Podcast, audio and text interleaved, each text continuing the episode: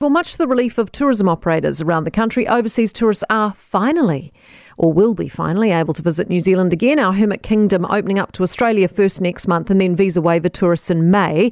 But from a global market viewpoint, New Zealand is, of course, now playing catch up. Joining us now, travel marketing consultant Trish May. Morning to you. Uh, good morning, Kate. While we've remained a fortress, the rest of the world has, of course, been opening up. Um, people have been travelling again. Is the pressure going to be on for us to make up now for lost time? Well, certainly uh, we've got that opportunity to, to make up for that lost time, but we haven't been sitting on our laurels um, during the, the COVID pandemic. Um, with regards to Australia, for example, there has been a foundation of activity that Tourism New Zealand in particular has been undertaking, and that's about you know keeping the name of New Zealand in the minds of the Australian consumer, keeping that level of awareness up.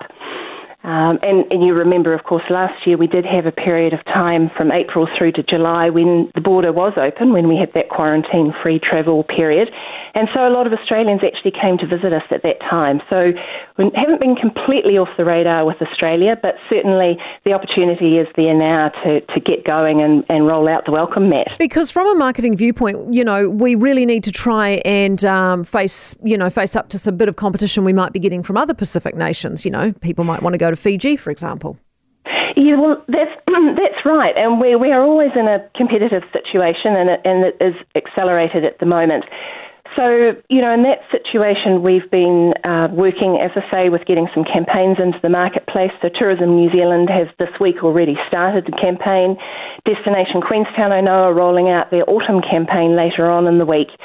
Um, but New Zealand's been well known for having quite clever campaigns and they get good recognition in the market. So we get that cut through. We don't have the big budgets, but we can do some really clever, smart, and nimble things. And that takes us, um, you know, that takes us a long way.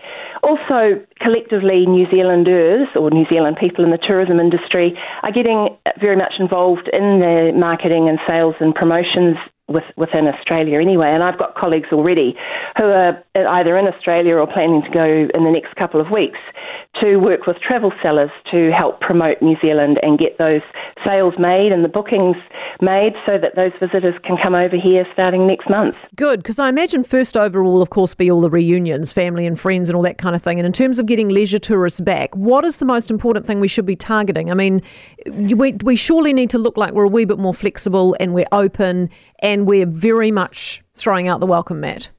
Absolutely. We need to be really clear in our messaging about um, throwing out that welcoming mat and also emphasising again what does make New Zealand really attractive. And there is that pent up demand. Things like our landscape and, of course, coming into the winter season, the ski offering that we have around you know key parts of New Zealand um, that, that have ski fields that Australian skiers love to come to. Uh, keeping that message really clear, um, being clear on who your audience is, and also just extending what we're known for, our warm New Zealand manaakitanga as well.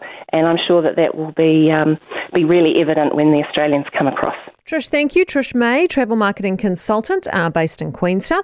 Uh, be interesting. I think we'll see Cabinet's going to make decisions apparently next week about the vaccine passes.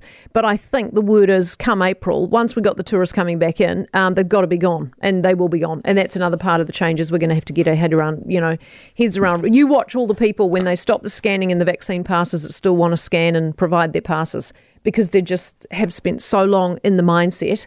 It's just too hard to you know, come out and actually drop all the restrictions and go, oh, I can drop my shoulders. I'm free.